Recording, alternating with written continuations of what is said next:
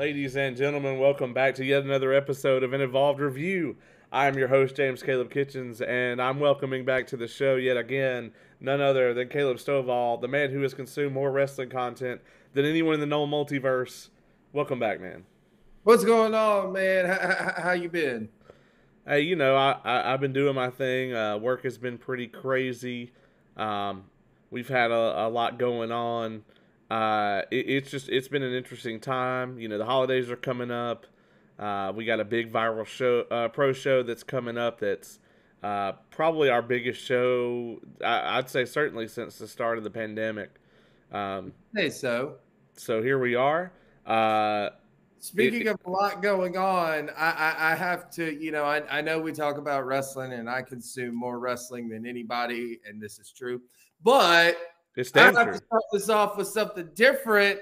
I have to say, congratulations to the Atlanta Braves are in the World Series. Not since 1999 have I been able to say that. I haven't watched baseball on television since 1996 mm-hmm. when they won. Yep. Uh, um, and, and, and it's just it's been uh, just this kind of crazy thing because, uh, you know, a, a lot of the you know tried and true Braves people will call me a bandwagoner. Whatever, I'm guilty, but I, I have to say that uh, being there for the playoffs and getting to kind of be in that atmosphere, that excitement of a team that's going to go into the World Series, perhaps, and now we know it's a reality. That can rejuvenate your excitement yeah, I mean, it just it felt amazing. Uh, and then uh, I have not missed a game of the World Series. I watched the first two. I probably will have to uh, watch the one tomorrow on a bit of a delay. Uh, but uh, yeah, man, I'm I'm all about it. Uh, I I actually bought YouTube TV so that I could watch it live. Which, mm. by the way, I just kind of got to plug that for a second. Not a sponsor. Really? Yeah. Um, I got like a five day free trial it's like 60 bucks for the package for the month, but you get like every channel. I mean, it's it's just insane list of channels. But one thing I really loved about their World Series coverage, number one, it's in 4K, it's in HDR. Like the image quality is perfect, right? But also at any point in time, they have the stats down at the bottom, and so you can go in and look at the stats like live. And they also have they automatically as the game is going they clip out every single like hit or double play or whatever. So like you can go to the bottom and like you can say all right i want to look at that rbi again and you can click on it and it'll take you to that part of the video and you can just watch it again. So you have like your own instant replay for the entire game. That's awesome. Yeah uh, so I, I enjoyed it so much that i had to plug it on the show. Um, speaking I, of here's the thing. I know it's good when you do that. Right. Exactly. Yeah. Because you don't do that for anything unless you truly like it. Especially for free. Uh, if you guys if you if you're watching this and you want to pay us i'll plug whatever you want. If if if um if candy corn wanted to to pay us to for to plug their product i would say that it is the best candy even though that shit's disgusting. Um, so I got to tell you a little a little story here to sort of and and it's it's a plug slash story. Uh, so earlier this week, uh, you know, I noticed that Samoa Joe was on the Kurt Angle podcast. No, I um, didn't know that you would know that at all. Yeah, and I and I immediately you know listened to it, and I I messaged Ace. You know, last time Ace was on, I promised him that next time he came on the show, I would make sure it was something where no one died or was seriously injured or or anything. because uh, if you run down the stuff he's covered with us, he did cover the last ride with us, but other than that, it's been the Chris Benoit episodes and the Pillman episodes. Yes. And so yeah, it's all been gloom and doom. So um, we talked about the episode. So we actually kind of uh, we did a, a, a, meta kind of thing. We it was a podcast about a podcast. We reviewed the episode of the Kurt Angle show where he had Samoa Joe on. So that's live. You can catch that. Uh, it was just kind of a little special episode thing um, that we just kind of did on a spur of a moment. So it's out there. Uh, and I know that you like the Kurt Angle show, so I think uh, it stands to reason that we may talk more about that in the future on this project. Yeah, I I do like it because you know a lot of the times when Conrad uh, gets a lot of these interviews, he's always getting it from the booker, or the promoter, or um, even the executive producer standpoint, or you know even just an announcer standpoint. And I'm like, that's all well and good, but you're asking these guys about what happened in the match when they weren't out there. Yeah. There, there's, I mean, yes, they were watching the whole time, and yes, they were, you know, helping produce it or whatnot. But at the end of the day, there were two guys that were out there, and I want to know what they were thinking.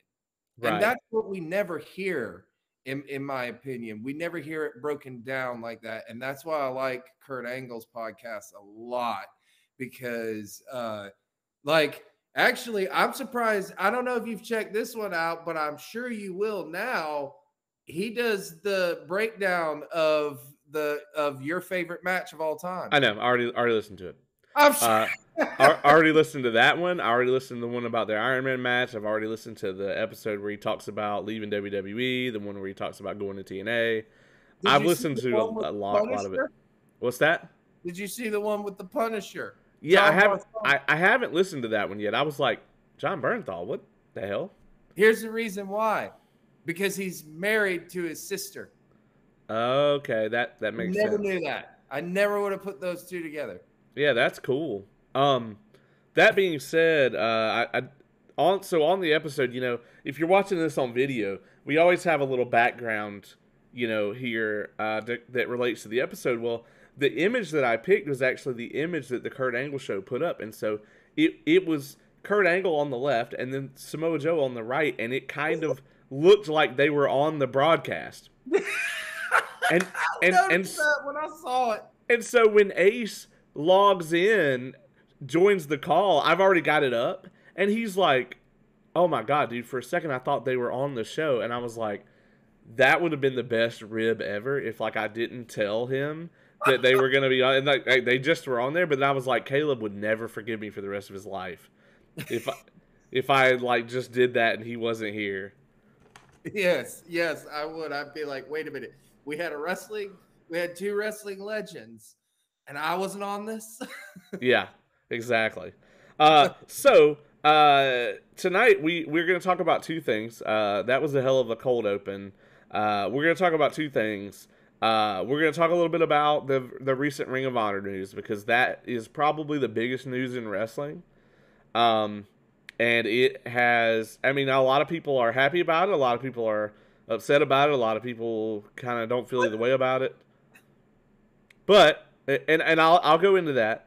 Um, the the reason I say that some people are happy about it, the people that are happy about it is bookers, promoters, probably AEW maybe even Impact people that MLW. Right. I mean, these guys were under contracts for Ring I of Honor. Too, to be honest, no, I, I, I get that. I thought you were talking about fans are happy. I'm like, wait a minute, really? I, I mean, I doubt that. I mean, I don't know of anybody that was just kind of rooting for their demise. They've never really done anything, you know, for that to happen. Um, so we're going to talk about that, and then we're going to talk about Dark Side of the Ring's coverage of XPW. Uh, mm-hmm. So sit around, guys. This might be a long episode because I think we have plenty to say about both of those. Uh, but before we get into that, Ring of Honor, uh, Caleb, what did you? What was your initial like reaction when you heard about it? I had mixed feelings about it because uh, when I read it, I was like, "Oh shit," and then it was also followed by, "But I'm not surprised." So for because, those, because I'm a Ring of Honor fan, right? I'm not watching Ring of Honor, right? So for those who may not know at home, uh, if you're watching this, uh, Ring of Honor, uh, you know, if you're like, what are they talking about? Ring of Honor just this week announced that they're releasing everyone from their contracts. They're taking the rest of the year off, and that they plan to return in, I think, uh, is it April? That March? is the goal. Yeah, so At they want to. I understand, but I don't know if that's going to happen. Yeah, they want to return around the end of Q1. There's a lot of people that are saying they don't think it's going to happen. Um, let me ask you, man, in a in a world where we have AEW on television every week, what purpose does Ring of Honor serve? It doesn't because um I mean literally AEW could be Ring of Honor. If it, it like AEW was literally started off the back of Ring of Honor. Ring of Honor created well no no no no no not not Ring of Honor created, but Ring of Honor helped uh the popularity of Cody and the Bucks. They also helped with All In or not all or is yes yes yes all in um the original you know i guess first aew pay-per-view even though technically it's not aew or anything like that but um yeah and ring of honor never really got anything from it you know and I've, I've i've i've always said this about ring of honor i said look the problem with ring of honor is They've had some of the greatest storylines ever that have never been seen, have never been talked about. Or if the people had, or if the people were in the audience, they weren't going home and talking about Ring of Honor.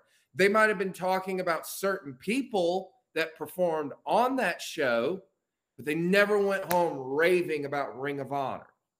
I'll yeah. never understand why, but that's just the way it was. I think a lot of it is like the presentation. I mean, um, you know, when we originally started uh, covering the 2020 Pure Tournament for Ring of Honor, I mean, to this day, those are the lowest rated episodes of our podcast. I mean, the least amount of people um, watch those by a wide margin. I mean, I think I think the some of those episodes have like less than ten listens today. Yeah after, and then that, and that was almost a year ago that they were out. So yeah, I mean, uh, you know, it they've always kind of failed to generate a significant interest. And I don't know if it's something about the branding, about the presentation. I don't really know what it is because a lot of other people, I mean, you look at like MLW, uh, I'd say MLW is wildly more popular than Ring of Honor right now. Um, you look at, I mean, AEW obviously, but I mean, you know, I, I think when Ring of Honor comes back, I think they're just going to be a top class indie show. I don't think they're going to be uh, doing all this stuff where you know they they're trying to be a national promotion. I think that time has come and gone. Um, I think the golden era of kind of of Ring of Honor has come and gone, where you had people, yeah. uh, you know, like Joe there, CM Punk. I mean, the greatest of the greats in our business today came up through Ring of Honor. I mean, especially during the Cornette era. But I mean, it that's the, and that's the thing is with with NXT being there, even though you know it's the bastardized uh, NXT that nobody cares about, but like to say with all the wrestling that's out right now, to look at NXT and go, yeah, nobody cares about that. If if I can't be made to care about NXT, how am I supposed to care about Ring of Honor? Uh, that that's a good point, and I mean, I I don't know, man, because it's funny because I, I keep saying this, and and you know when I say this, I truly mean this. But You know, you knowing me when it comes to wrestling shows, like when I went to the Ring of Honor show in 2018, or was it 2019? No, I'm sorry, it was 2019. When I went in 2019 to the ring, uh, to the ROH show at Center Stage in Atlanta, Georgia. Um, currently, I live here in Atlanta now, but um, when I went there, I thought it was one of the best wrestling shows that I had seen in years. I mean, I will put that up with when I saw Monday Night Nitro in 95, you know, as as one of the best shows, you know. That's how good I thought the show was or I thought it was overall. I thought there was a lot of energy in the crowd, but here was the problem. And then I look back on it is again, it's th- there's there's a bunch of good stuff here, but what does it all mean? Right. Kind of like there just wasn't. I mean, there was an attempt to start a faction storyline that went nowhere whatsoever. Um, in fact, all it did was just make Bandito popular. Um, you know, like I, I just said because you know when I said it just a couple of weeks ago, MLW right now, if you look at MLW, all right, they're still around and they're profiting because one, they're able to keep talent under contract. Two, they just signed a deal with Vice to go on right after Dark Side of the Ring, too. So, you know, they're doing really well on that part. And they've got interesting storylines. They've got stuff to follow there. You know, the Contra unit's one of the best things I've seen. I don't know if anyone's been following that, but if you haven't, you need to go back and watch that because it's some good stuff. And uh and they've got Alex Hammerstone is killing it as well, and a lot of other stuff. So MLW has stuff to follow. The NWA as well. NWA has been putting on a good show, I think, ever since they launched the YouTube show um, back in 2019. Oh, I'm sorry, 2000. Yeah, yeah, yeah, 2019, I think. AEW again, you know, you have a lot to follow there. New Japan, you have stuff to follow. Impact Wrestling, while confusing at times, still has stuff to follow there. There's still some interesting stuff. Ring of Honor, there's just nothing. There's no big stars. They can try to make big stars, but it's I mean, like it seems like everything that they do was is nothing. And I thought that they focused way too much on Rush. I mean, he was good, but they focused way too much on him. Like way too much. Yeah, I mean, I haven't I haven't turned on Impact in a minute, so I couldn't really like I think the last time I watched Impact, it was um Tessa Blanchard fighting with uh what's his name? Uh with like a Yeah, with like a baseball bat or some nonsense and I was just like this is terrible. Any yeah. program, any program with Tessa Blanchard on it, I'm immediately immediately turning that shit off. So. Oh, so I guess you're not gonna watch WoW. No. no. I'm no. gonna watch it just because I want to see it, and AJ Lee is probably gonna be on it. Well, like uh, Tessa won't be there long. She'll get herself kicked out of that locker room. Probably. Um, then that's okay. You'll watch it afterwards. Right. Uh, but in terms of Ring of Honor, man, uh, you know, they're releasing everybody from their contracts. There's a ton of people in the Ring of Honor contract that, like, I'm sure that AEW would love to get, that a lot of people in the Indies would love to get, MLW, hell, maybe even NXT. I mean, first Game off, Res- uh, I'm sorry, I'm sorry, I didn't mean to cut you off. Game Changer Wrestling uh, just signed Bandito. Yeah, I mean that doesn't that doesn't shock me. Um, but I mean, like Ian Riccaboni, Caprice Coleman, to me, one of the, I mean, other than AEW, I think they have the best announced team right now. Uh, just because Mauro's not in, doing anything. Um, well, think, no, he is doing stuff, just not in wrestling. Right, right, right. Um, you know, and then the roster. I mean, Hot Sauce Tracy Williams. You know, I'm a huge fan. Yes. Jay Lethal. I mean, AEW could absolutely use him. Jonathan Gresham. I don't know if AEW's audience would love Jonathan Gresham, but if you think about it from the standpoint of is there a submission specialist uh, in AEW? I can't name one. I mean, off the top of my head, you know. Uh, so that kind of style is definitely something that you know could be warranted. I mean, there's just a, a large group of people over there that you know people would very much like to see. Um, you know, like you you got like up and coming people, uh, like Josh Woods. I was very impressed with him. Um, there's just there's a lot, man. Uh, there's there's a wealth of talent over there that the wrestling world could use, and I think that we will see some of them go up, some of them come down. I mean, hell, uh, if you want to talk about people AEW could really use, the Briscoes. Um, oh yeah, I like that was when I knew Ring of Honor was in trouble was when I saw the Briscoes doing more game changing uh, wrestling. I mean, the Briscoes, Dalton fucking Castle would oh, be yeah. amazing anywhere. Um, oh yeah, I, I dude, I think one of the places that's really going to benefit from this, two places actually, MLW and NWA. I mean, MLW should get Danhausen immediately. Yes. Um, Shane Taylor uh, NWA. I mean, Shane Taylor could go anywhere. I mean, Shane Taylor could go anywhere. Yes, he is amazing. At PCO. Yeah. I mean, yeah, he's I mean, still going, so I mean, he could go anywhere. Yeah, I mean, there's just a wealth of talent, man, and I, you know, I, I definitely want to see, uh, I definitely want to see Tracy Williams somewhere. So, we'll we'll see how it goes. You know, I, I hope Ring of Honor comes back just because, you know, it is nice to have another place for the guys to work, but it's like to me, I don't think Ring of Honor going forward is big enough to keep people under exclusive contracts. I well, just I, don't think they are. And it doesn't sound like they're going to try. Apparently, right. it sounds like they're going to be what they were when they first started, which was a completely indie company. Yeah, and and and I mean, uh, they can't have made any money in the last two years. No, they didn't.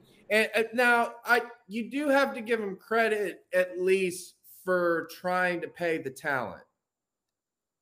Absolutely, man. I mean, we made a, a huge effort to get our talent paid um, at Viral when the pandemic struck, um, and it was it was hard. We really, um, you know, it, it, was like okay, we're canceling all these shows. Uh, they kept a lot of their talent working, and they kept them in a safe environment. I never heard of any like COVID outbreaks at Ring of Honor or anything like that. So, huge uh, kudos to them for that. But at the end of the day, uh, my kudos won't pay their bills, right? So. that's that's problematic. But you know, it, yeah. it, it is what it is. I hope they come back. I hope there's you know a nice place for the talent to work, and maybe they can get some of these guys back on a you know semi permanent basis. But you know, there there's also the fact that there's a lot of guys, like I said, tied up in Ring of Honor contracts that would be doing really well elsewhere. I mean, hell, Caprice Coleman get back in the ring. He's AML's champion right now. Uh, if you haven't checked out AML Wrestling in North Carolina, um, I'd say probably the best wrestling in that state. No, you know, ifs, ands, or buts about it. They put on WrestleCade every year to the tune of like 10,000 plus fans. Uh, I'm going to be there this year. Uh, Sting is going to be there. We're staying in the same hotel, which I'm very excited about. so, um, yeah, man, I, I just think that I think there's a lot of places that I, I think this is ultimately good for the talent. Are some of them going to end up on the indies? sure, you know, but that's just how it goes, you know. Yeah, I mean, it, it, it is it is what it is, but um, I do hope uh, Ring of Honor returns because there's a lot of good Ring of Honor footage still to this day that I haven't even seen myself. Um, and you know, me who consumes more wrestling than anybody, I yeah, I haven't seen it all because uh, it's hard to watch a lot of it too because a lot of it's terrible quality. It just is. Yeah. Um, you know, but uh, I've seen some of the best matches though in Ring of Honor. I mean, you can't deny its history. Uh, from what I consider what I consider my favorite match of all time, which is Bryan Danielson versus Nigel McGuinness um, I still think that's one. Of, I still think that's the greatest match I've ever seen in my life. Um, and then Samoa Joe's matches. There's so many of them. I've lost track, and they happen. They all happen in Ring of Honor. AJ Styles had some classic matches. CM Punk obviously would not be CM Punk if it wasn't for Ring of Honor and the feud that he had with Raven. Bryan Danielson's world title run that made everyone go, "Wait, that's what a champion should be. That's what a that's what a title run should be." Him and Samoa Joe's runs to me were like, "Okay, this is what world champion runs should be like." You know, when did we stop doing runs like these kind of thing? Tyler Black, who is now Seth Rollins, obviously uh, did great things in Ring of Honor. Davey Richards, um, you know, the American Wolves, uh, all the great tag teams that came through there. Um, obviously, the Bucks and Cody. I mean, you could say what you want to about them now, but in Ring of Honor, man, they were amazing. They fit with the product. It, it, it worked and everything like that. They did great. And obviously, the Briscoes, Jim Cornette, and stuff like that. Just so much history in Ring of Honor um, that a lot of people just haven't seen and they don't realize happened. And if they saw it, they'd be like, wow, this is amazing. But, you know, who knows what's going to happen? Um, I wish them all the best of luck. Uh, but I do hope a lot of this talent goes to MLW or NWA or yes, even AEW. But I don't want them all just to go to AEW. I'd love for them to go to MLW because right now, dude, I think that's the one that's really a sleeper right now is MLW and the NWA for that matter. Like I just really think those two are really good. And Game Changer Wrestling is doing some good things. You know, you could say what you want to about the death matches or whatnot, but at the end of the day, Game Changer Wrestling is selling out venues, man. Yeah, I mean, you know, it's not my cup of tea, but obviously there's a pretty decent following for it, so hey, they might. I mean, they've got enough money to pay Dean Ambrose, so you know it is what it is. Um, You know, so I, I think it'll be very interesting. I definitely want to see where talent goes, and I agree with you. AEW right now has almost a WCW 97, 98 problem where, you know, there's there's too many people. There's like ten factions. Um, the booking they're doing is good, but it's just like at the end of the day, it's like you've got to solve some of these problems, and some of those solutions need to be releasing talent. Um, and, and there's a long line of people. I mean, I could sit here right now and name 20 people I'd release. I, I um, know you could. And then there's another pe- 20 people that I would release because I can't tell you what their names are. Um, so yeah, I mean, but hey, I'm not Tony Khan. It's not my business. I'm not paying them. So, uh, that being said, let's get in. Let's get into this XPW episode, man. I gotta, I gotta eat crow again because this is another one where you were like, this was on our our list. This was one of the ones you put on the list. I was like, they're not gonna fucking do XPW. I mean, FMW. I was like, they probably won't. But like, I thought that I knew that there was a story there. The the Hayabusa stuff, like all that stuff, is is is kind of like wrestling legacy. But with this one, I really thought they wouldn't do it because, you know, at the end of the episode, and I, and I have to, um, you know, pay tribute here. This episode is dedicated uh, to Jerome Young, aka New Jack. Um, so I wanted to bring that up. But it's like New Jack says at the end of the episode. The only thing that they ever did that was of any note was uh, him throwing Vic Grimes off the scaffold, and Dark Side of the Ring has already covered that in the New Jack episode. So that that was kind of why I thought they wouldn't talk about this, but I really did not know the wealth of the like behind the scenes shit that was going on that makes this such a good Dark Side of the Ring episode. Yeah. Um. Let me put it this way.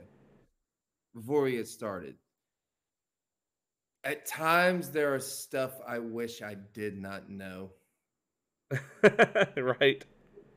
And there's just some things in this episode that it was just like, God damn it, I wish I just did not like I wish I didn't know that. Because look, I I I'm the only one that can stomach watching WCW 2000.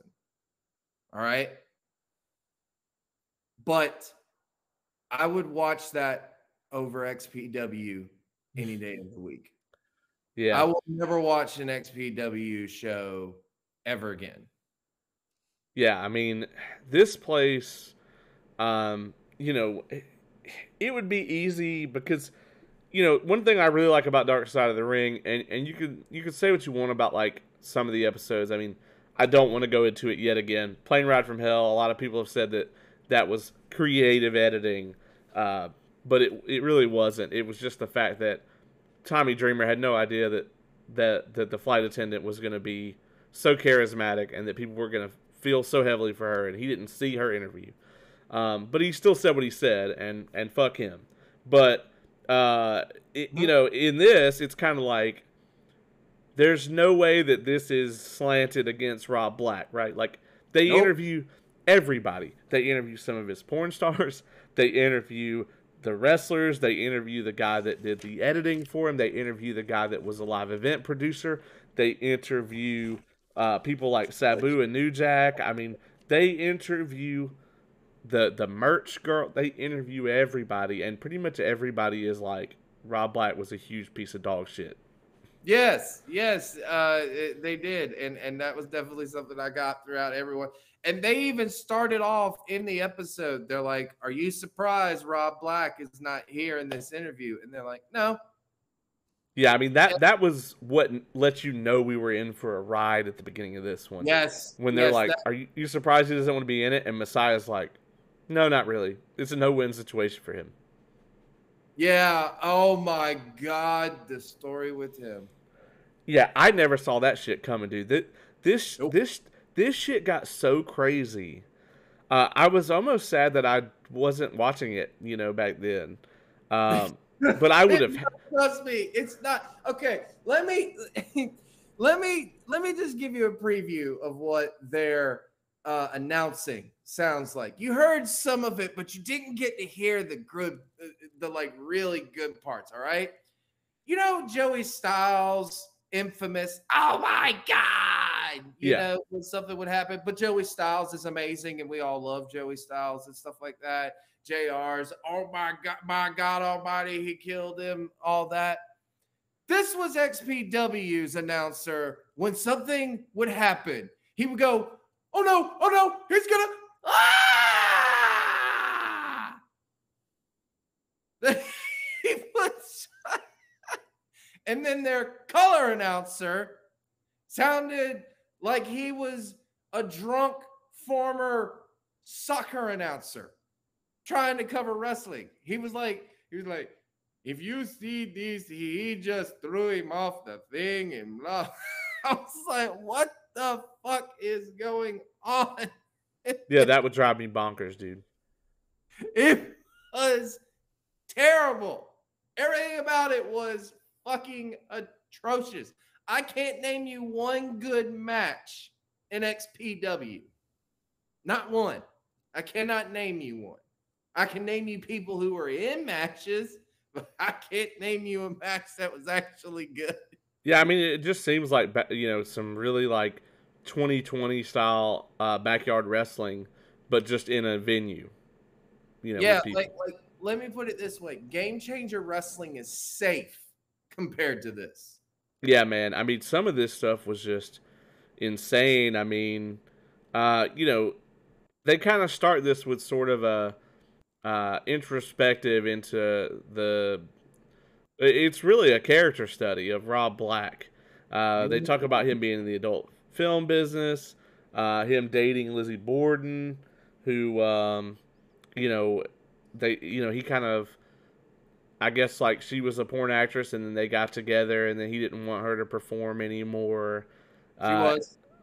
and then you know they, uh, you know, he was kind of like showing her off and wanted her to like flirt with guys so that they'd want to be with her, but then he didn't want her to do that, and that that was you know kind of weird right off the off the bat. Um, you know, this guy did a bunch of really ballsy shit. I mean, he, uh, you know, we find out later in the episode he challenged John Ashcroft, who was the Attorney General of the United States at that time. uh, you know, find a reason to come after me, and I was just like, "This Um, isn't a wrestling promo, dude. These this guy has power." Yeah, and uh, he, he when, when he was like he was like find something on me. I was like, well, they did.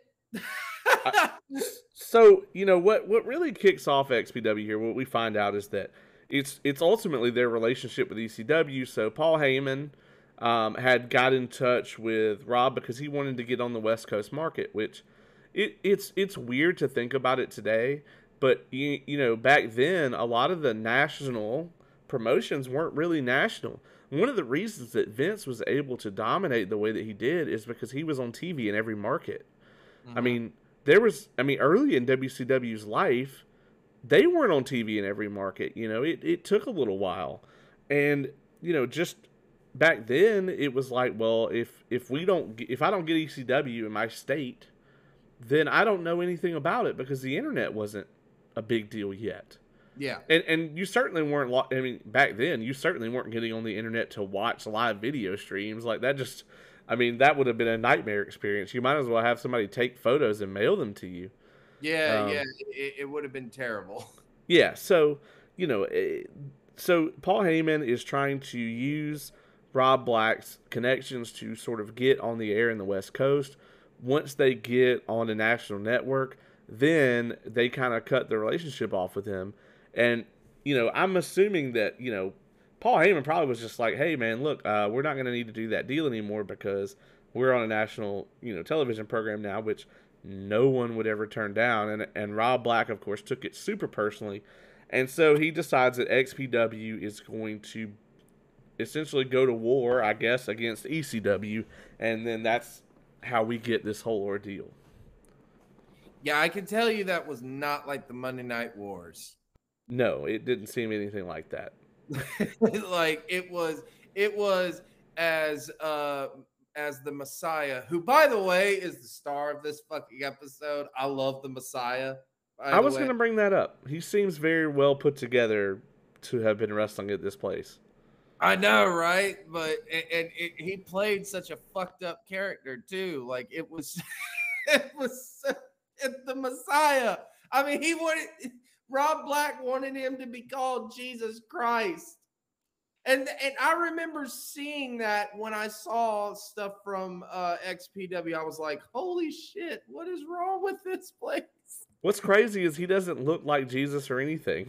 No, no, not whatsoever. But uh, yeah, I, uh, to put it mildly, um, what that war was, uh, Messiah said it best. This was stupid. yeah. yeah, I mean, he, he was great. I also loved New Jack. I, I was so pleased that they got this interview with him um, before he passed away. I, I, that was incredible. I mean, I was not expecting uh, there to be more New Jack footage, and so I really, really loved that. That's what we got. Um, yes. So you know, uh, it, he was so funny in all his parts, especially when they have him on the forklift, like going through the warehouse getting the porn DVDs, and he's like, yeah. I, I had over a thousand DVDs. I had about a thousand DVDs. he's, he's like, he's like, he's like, yeah, I want, I wanted to wrestle. I want to get some porn. yeah, I mean, that whole thing is hilarious. I love when they ask him too. You know, if, if Paul Heyman was upset about him working there, he's like, I don't give, I don't give a fuck. I gotta eat. You know. And I gotta get some porn. And I gotta get some porn. I was like, yes. I love New Jack for that. Now, I knew Rob Black had to know something about that scaffold, though. Right. I mean, for sure. Um, that that saying about ECW. Yeah, I mean, so you know, we'll, we'll definitely get into the scaffold match because, as we said, it is the most kind of most memorable thing that they are known for, uh, as far as like just what was in front of the camera anyway. Uh, yeah, I wanted to. Yeah, I want to highlight. Um, we're introduced to Jessica Darlin early in the episode, uh-huh. and uh, you know, she was uh, one of the like porn actresses that Rob just kind of said, "Hey, you're a wrestling valet now." Okay. Yeah. Um, you know, and she is kind of our non-wrestling person uh view into all this, right? So, you know, she's talking about how like the wrestlers would come in and there'd be people filming sex scenes in the front, the ring set up in the back. I mean, uh, you know, Rob Black was a busy man, if nothing else. Uh, hmm. You know, and I really like that they got her for this. When you first watch it, you're kind of like, okay, what is she going to contribute to this? But uh, I mean, I thought that she was she had a great perspective on on everything as being like not a person from the wrestling industry. Yes, I I, I did too. I, I I enjoyed her interview in this. Um, what do you think about um? We we get to hear from David Marquez. Uh, he was the editor, and this guy's like an Emmy-winning like producer, right? And he's, he's going NWA currently. Yeah, and he's going to work for XPW. Uh, I guess uh, a, a dollar's a dollar. What did you think I, about uh, about his situation? I just loved his reaction when he was just laughing and stuff like that. Um, I mean, you know, he, he's like he's like hey i, I want to do wrestling but i got to pay the bills so in order to get paid he had to do what he had to do you know yeah i mean i dude it was a different time back then you know you, you had to do what you had to do there weren't many wrestling options yeah That's true. It's it, you know if you weren't on one of the big national shows, you had to do what you had to do, uh, and that's kind of most of XPW. Um, okay, so the relationship with ECW goes really bad, um, you know, uh, to say the least. So they decide that they're going to kind of go to war with them. Uh, Rob takes this really personally. Uh, so they told a story about, you know, Paul Heyman decides he's going to do a uh, LA show for ECW. And Rob kind of sends his, uh, you know, according to the to the uh, roster, they all kind of admit that they were kind of brainwashed by him. He was almost a cult leader type figure. Um, yeah. So they go to down to disrupt the ECW show, uh, and they sent the ring crew and everybody. So the ring crew is out papering the parking lot with XPW flyers, and then the actual roster is inside. And I love that Messiah brought up here that Rob was supposed to be there with them and no shows. Yeah. Like, okay. Because you know what? You can say what you want to about Paul Heyman if ECW back then had done a storm anywhere, he would have been there. Oh, absolutely. He'd have been leading the damn charge. Exactly. He'd have been, you know, uh, like I said, because first of all, I love Paul Heyman still to this day. Well, this guy knew, though, who was going to be there, and he wasn't about to get his ass beat by New Jack for real. So, yeah, you know, that's what it seems like. Um, I mean, it, it just, it, it was so stupid. And here's the thing you can't even see them on camera. Like, like you might see it for a second or two, like when you watch the actual pay per view, but they're not even really acknowledged. You can see that there's somewhat of a disruption in the crowd, but I mean, nothing that came of it. The only thing that happened was the ring crew, not the actual wrestlers, but the ring crew got the shit beat out of them and nothing happened from this. Like no war happened. The fans did not care. Nothing. Right. Pointless. Yeah. Yeah. And uh all you know, all that happened was like security just kind of escorted them out, which is kind of like you know, this is kind of the ultimate defeat for them because the whole idea of doing something like this is you want to create a stir, you want to create a buzz, but it really didn't happen. I mean, ECW just kind of went along as they were going, and um, you know they were just not even a bump on the road. Um, and of course, you know Rob wasn't there, um, and this is I think when Messiah kind of starts to see the cracks and everything, where he's like, "Wait a minute, Rob was supposed to be here with us on this crusade or whatever that he's leading us on."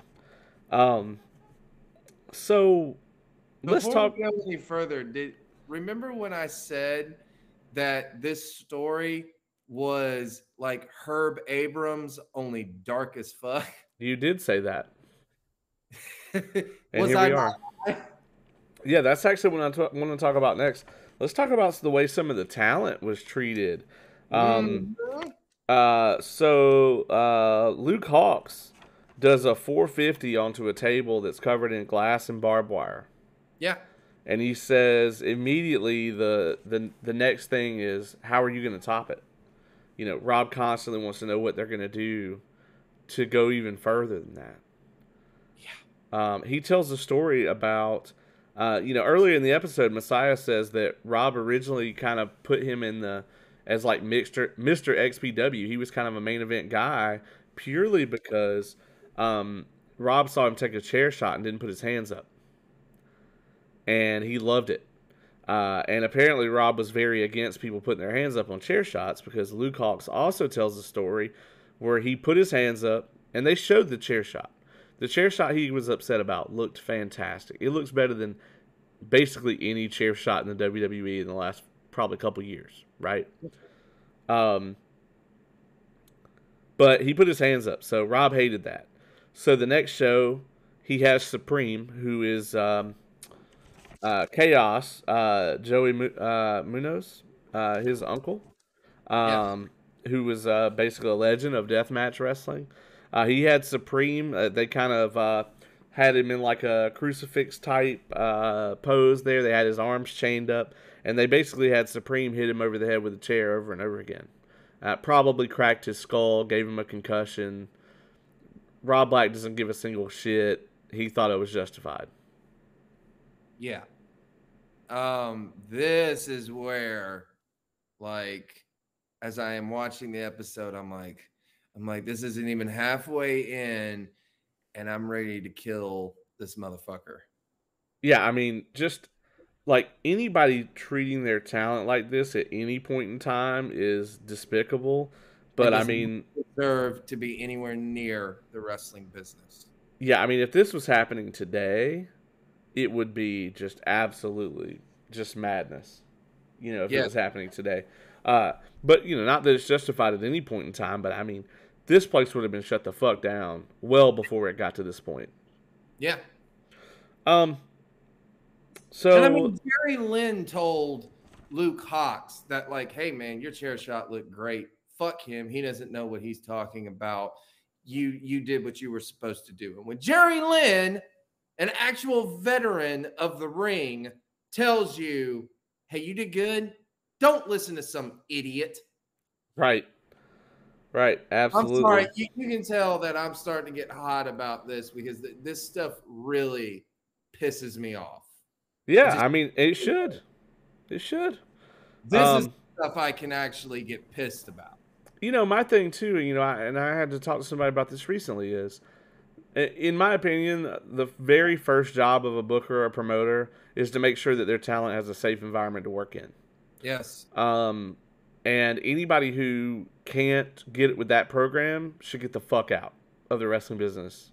Yes. Forever. Go work at a grocery store or fucking a Sonic or whatever.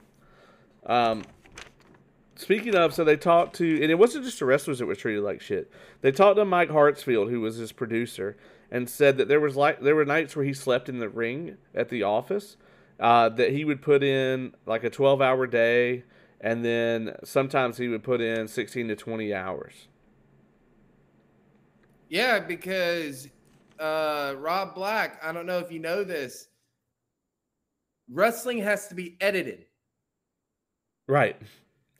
Uh, not only that, man, uh, he talks about committing, like, just straight up. I guess the statute of limitations is gone on this. He straight up at Rob Black's um, direction committed insurance fraud. Yes, at the night of the scaffold event. Yeah, and right? it sounded like that wasn't the only time he did it. It sounded like this oh, was exactly. just a, a regular thing where he's just like, yeah, I just went on the internet and found one and edited a little bit and printed it out and sent it in. They were like, great. I love the way that they shot this, by the way. I have to give credit to uh, Evan Husney and Jason uh, Ivy, I think is his last. I, I can't remember exactly. Sure, it is now. Okay. Well, I know it's Evan and Jason of Dark Side of the Ring. I have to give them credit for this one because when he said, when he just kind of like was just like, was like, yeah, so basically, it, like I just faxed over a thing and, uh, you know, did this for the insurance. And then they just go, so wait a minute. This wasn't even insured. I was like, I, damn, that was brilliant. Um, and I, I'm not surprised. I'm not surprised whatsoever because, dude, what arena, okay? What arena is going to sign off on a scaffold match and a buck naked match? You can't just book that and think that an arena is going to actually want that. Right. Like, here's the thing. Sometimes some people wonder, like, uh, why does WWE make last minute changes? Sometimes it's because they go up to the arenas and say, "Hey, this is what we this is what we're gonna do," and the arenas are like, "Uh-uh, right, not in our arena." Yeah, yeah, that does happen. I, yeah, I mean, you you've even experienced this. We have, yeah, several times. Um, there's uh, there's been several times where we have uh, had to kind of run something by a venue and uh, they w- didn't want to do it for whatever reason. Um, almost any venue you operate in now, you have to have at least a million dollars worth of insurance. um, because you know anything could happen, and and gyms and armories and places like that aren't trying to get their floor messed up by a ring. Uh, people don't understand how much weight a wrestling ring has on it, and uh, it's you know it's steel sliding around possibly on your floor.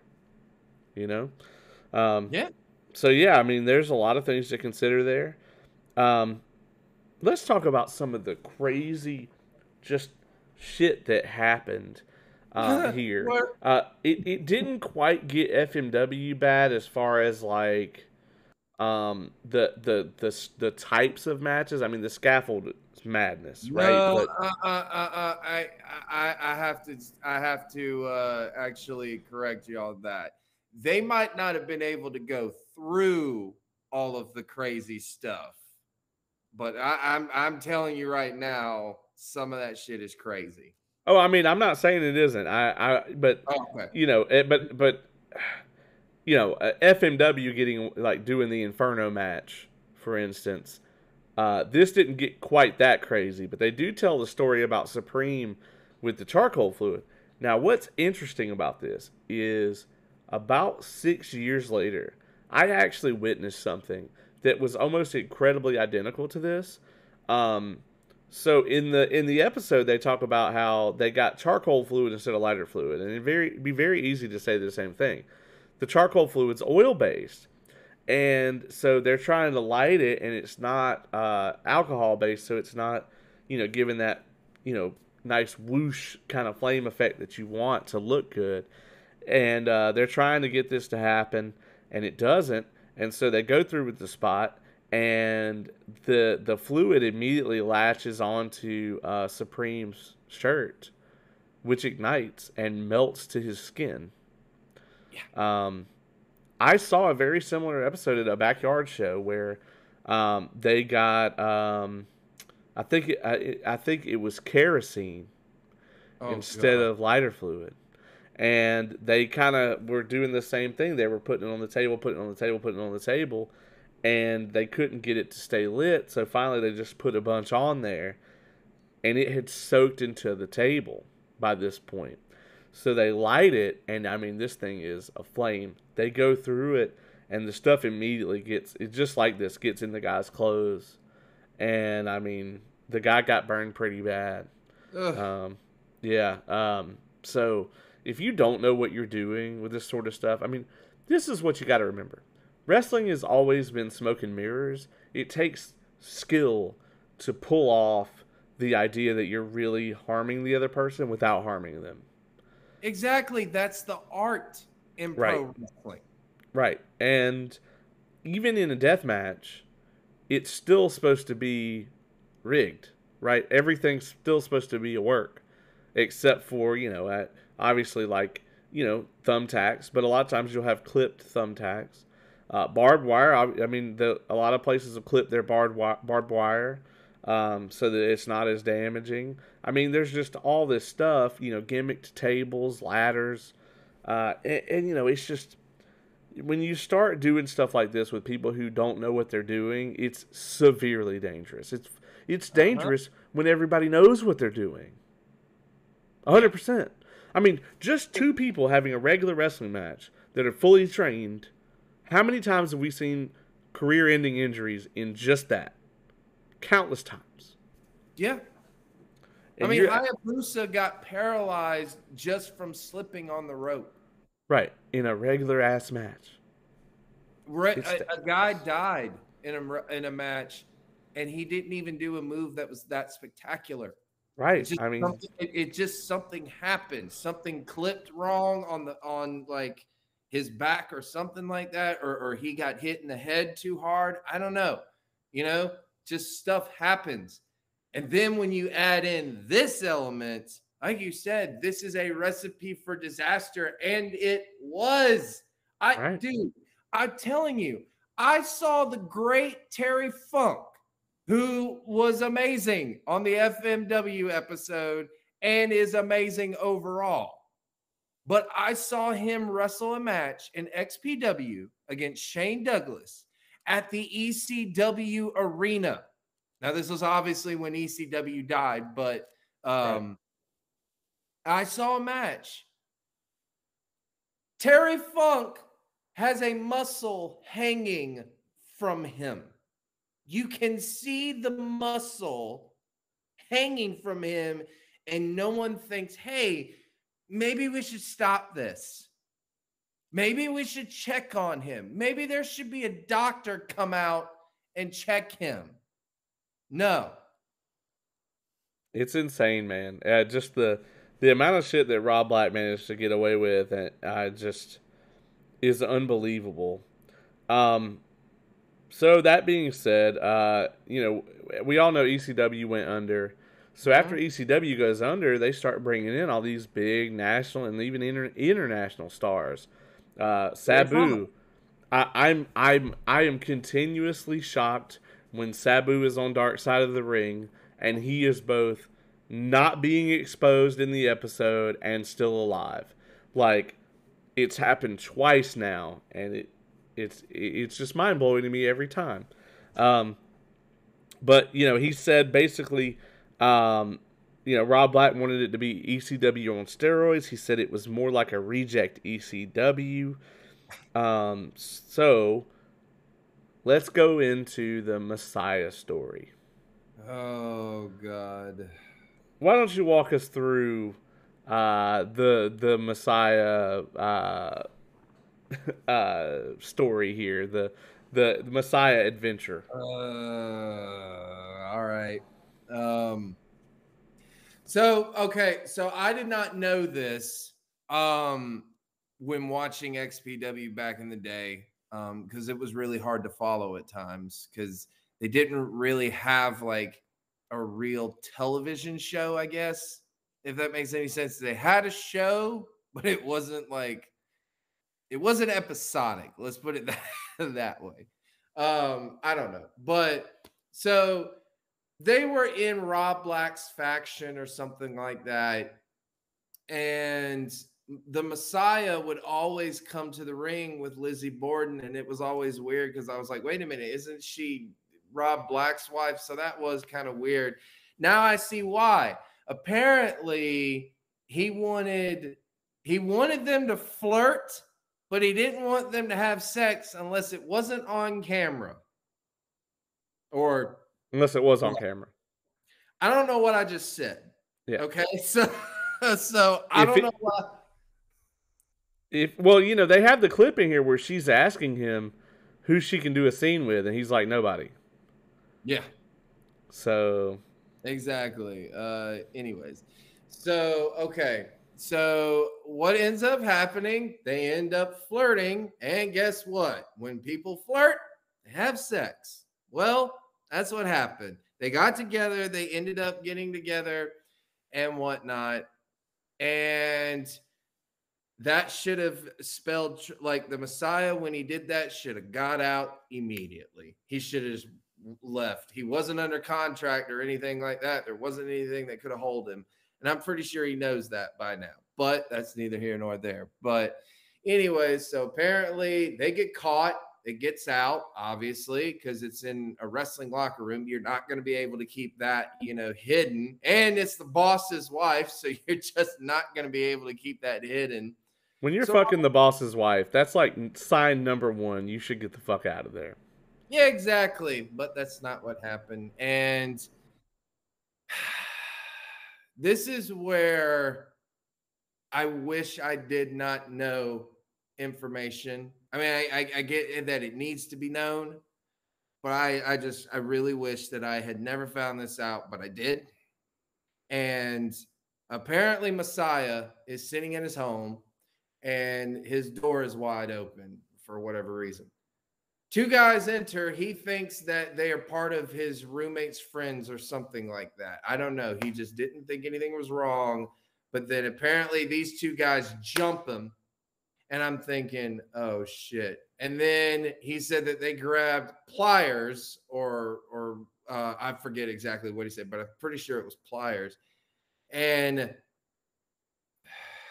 cut his thumb off like immediately cut his thumb. I, I, I, I, when I saw that, I was just like, no, no, this is not. I Yeah. like- I was like, oh my god. Like Yeah. dude, we've seen some dark episodes of Dark Side of the Ring. Obviously, the darkest being Chris Benoit or Owen Hart or one of those. I've never seen any of these episodes get this deep. Yeah, I mean, this was crazy. I mean, they were going to cut them both off. They were. Um, I, who knows what would have happened if he had not fought them off? And you know what? Really, you know, Messiah kind of comes across as kind of like this kind of arrogant, kind of prick type person, also. But you know, he definitely wasn't on the level that Rob Black was, where Rob Black just seems like a complete fucking psychopath. Um, you know, and a very childish person. But like this is just crazy. You know, Rob Black clearly, I mean, allegedly paid these guys to come and do this. You know, to the guy that he called Mr. XPW, uh, the guy tried to leave. Rob coerced him into staying. Um, you know, and of course, you know, it, it's And it's- actually, he left before this. yeah, it, it, it's completely within your right to be pissed off if somebody, you know, fucks your wife or whatever. Uh, but, you know, uh, it was already rumored. It was already all over the dirt sheets. Messiah finally admits it at a different indie show. And this is where he gets the phone call from Rob Black saying that he has three days to leave California. Yeah, yeah. I mean, he he legit threatened him. And Yeah. stuff like that. and it sounds like he went through on it. I mean, you know, and and unfortunately, he wasn't able to get to a hospital with the thumb in time. So I mean, he's still without it today. You know, they weren't able to recover it. Yeah, uh, and, and I mean he, I mean he blacked out obviously from loss of blood and stuff like that. Uh, it just, like I said, dude. Like, uh, look, I knew XPW was a shitty promotion, and I knew Rob Black was a piece of shit. I, I can't even call him a piece of shit now. Okay, there's no words to describe him after this. Yeah, Like- Like, dude, Vince McMahon is a saint compared to this guy. yeah, That's saying something. All right. People can say what they want to about Vince McMahon. At least he's never sent anyone to kill him. that's true. Uh, I mean, we can we can argue about uh, Owen Hart all day, but yeah, I mean, Obviously. Well, obviously. I mean, you know. but but yeah, I mean, uh, yeah, he never hired anybody to come beat the shit out of anyone that we know of. Uh, We are we are gonna do our top ten sins of Vince McMahon episode soon. So if anybody knows of that happening, please uh please write into us. yeah. Well, uh, like I said, he's a saint compared to Rob Black. Did Vince McMahon send people to break into your house? You may be entitled to compensation.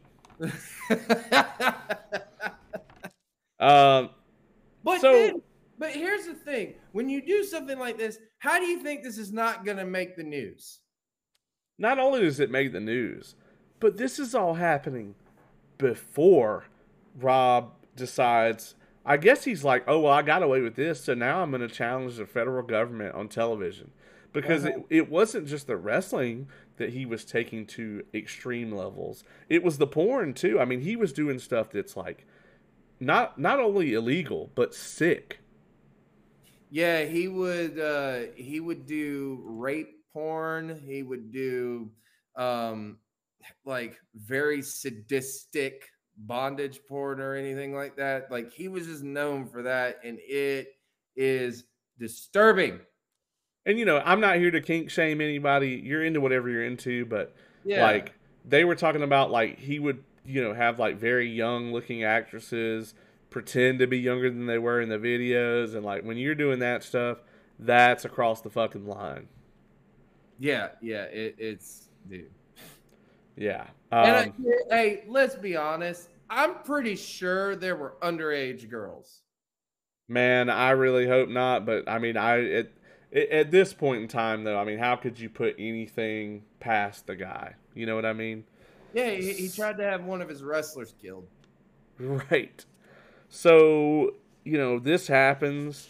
Um, Mike talks about Mike Hartsfield talks about how Rob told him when the feds raid us. Uh, you know, not if but when, knowing that they were going to raid them, and they did. And of course, if they couldn't make the porn, which was paying all the bills, then they couldn't make the wrestling, and they couldn't pay the wrestlers. And as it is has become very famous in the, you know, uh, rise and fall of whatever wrestling company story, uh, the wrestlers weren't getting paid. Some of them went Uh-huh. months without a paycheck. Yeah. Um, which is just crazy. Uh, so, yeah, I mean, um, what do you even, you know, what do you even do at this point in time if you're one of these people that's been brainwashed into joining Rob's cult? I mean, this is around the same time where they all think that he was involved in this hit on Messiah. Yeah, I, I mean, and two, but they don't know for sure, you know, kind of thing. Yeah. And two, they're, they're like, but I still like wrestling and I still want to wrestle. And this is the only place it seems like I can wrestle right now. So what am I going to do? Yeah, uh, Sylvia Munoz, uh, who of course got married to Joey Munoz, so it's chaos. So they had a happy ending out of this at least. I, I must say, I, I am very familiar with her work. oh, geez. Um, That's all I'll say. That's Jezebel Romo. all right. Well, you heard it here, folks. Um, Shut up. I I'm sure that you you just were researching her for science for this episode, just Yes, for purely scientific purposes. yes, exactly. That's exactly right. Yeah, uh, yeah. I'm a bit of a scientist myself. Uh, so, uh, yeah. I mean, well, like XPW, this is going off the tracks. Right, of course. Yeah. So, uh, yeah. So you know, the the feds come down on them. They can't make the wrestling product anymore. Um, you know, they're talking about.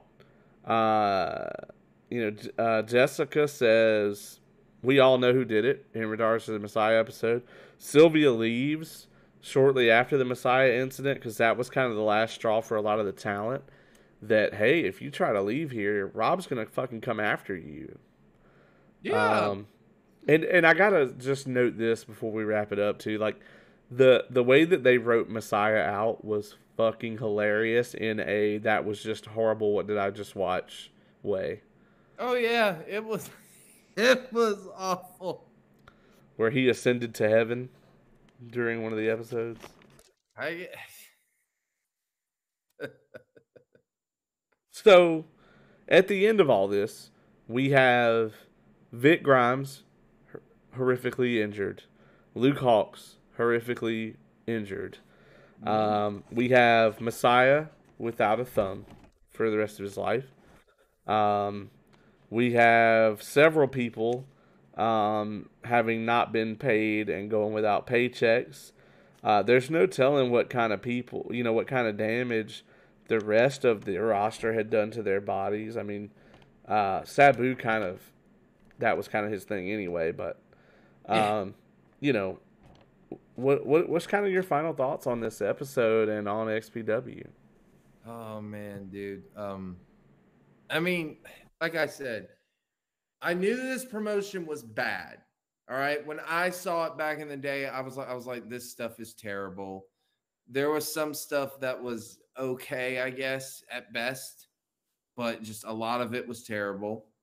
Um, I did not really know that it was it, that it was mostly porn, though. I, I will say that I don't know why. Like back in the day when I first started watching it, it, it that just didn't come across to me or something like that.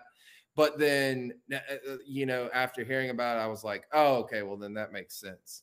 Um, but just, dude, this is a horrible promotion with people who did not know what they were doing, and the people that did know what they were doing were not allowed to do what they know what they were doing. So there's that. Um, it's a deathmatch wrestling, which already that amplifies the danger level to a million, along with people who don't know what they're doing. And then two, if you are a promoter like Rob Black and you feel the need to treat talent like that over something that is supposed to be for entertainment for the audience. It is not supposed to be real like that. You are not supposed to try to hurt each other or kill each other. You violate the sanctity of pro wrestling. You violate the unspoken code in wrestling, which is hey, we both want to go home at the end of the day. We have families. We want to go home. We have lives outside of this. We just want to make it to the next show and stuff like that and have a good time wrestling. But when you violate that, you deserve to not, you deserve to have the shit beat out of you in the ring in front of everybody with the whole entire roster doing it to you. And then you deserve to be thrown the fuck out and banned for life. And thank God he is. Because if he ever tries to start a promotion, I will go to his promotion just so I could beat the shit out of him. I don't. I think there would be a line. Uh, I think you summed it up pretty well, man. I mean, I agree with you uh, at every level. I mean, like I said, if, if you're a booker or a promoter, making sure your talent have a safe place to work and that they leave that building in the same condition they show up in, that's your number one job. Uh, if you're not putting that priority first, and it seems like Rob Black not only wasn't putting it first, but didn't give a shit at all, and was very adamant about just sacrificing the bodies of his workers for his own personal gain. Uh, yeah, I'm I'm very glad that XPW is closed, uh, and uh, that he's not in the in the wrestling industry anymore. Uh, I mean, that's about all I can say about it. So um, that wraps this one up, man. Um, that being said, uh, you know, check out all of our coverage of Dark Side of the Ring season three. We only have two episodes left to do. Um, we uh, we'll have the Luna Vachon episode coming out soon, and then uh, hopefully next week, man, we'll get to the steroid trial. It just came out uh, last night. We're recording this early, early on a Friday morning, so uh, as soon as we can, we're gonna get that one out. I'm really excited about that. Uh, and then we have a bunch of uh, cool stuff coming up. Um, Dark Side of the Ring is going to be over, so we get to kind of go back to picking our own topics. Um, yes, I got to pick something, you know, again that gets my mind off of some of this shit because, like I said, this one, dude, this one triggered some just anger in me. Like, I just, I can't stand it when I see that kind of stuff because that's the stuff when it's like, I, as a wrestling fan, explain that to a non wrestling fan, and I'm just like, I can't. There is no explanation for that. Like you cannot rationalize it. You can't explain it. You just like it, it, it's just you know you just have to be like, look, that that's what happened. And thank God there are people that are trying to eliminate that from wrestling. Yeah, and you know, in just a few weeks too, um, uh, it's it's uh, bears to mention that we are going to be reviewing AEW Full Gear um, because we're going to cover all the big AEW pay per views. So uh, we got Full Gear coming up on November 13th. So uh, that's going to keep us pretty busy for the next couple of weeks. We'll have the steroid trials, we'll have Full Gear, and then of course we have our uh, top 10 sins of Vince McMahon. But hey, we might have to do something cool before then. Maybe uh, maybe we revisit the Angle podcast. Maybe uh, we have a couple of our top five and top ten lists we want to do still, um, you know, or maybe we'll just pick a random uh, pay per view we like and and talk about it. So uh, we're gonna have a ton of stuff coming up, folks. Caleb, thanks for joining me on here each and every week. I was yeah, definitely man. glad to have you back. Uh, and uh, of course, as you guys already know, this has been an Evolved Review.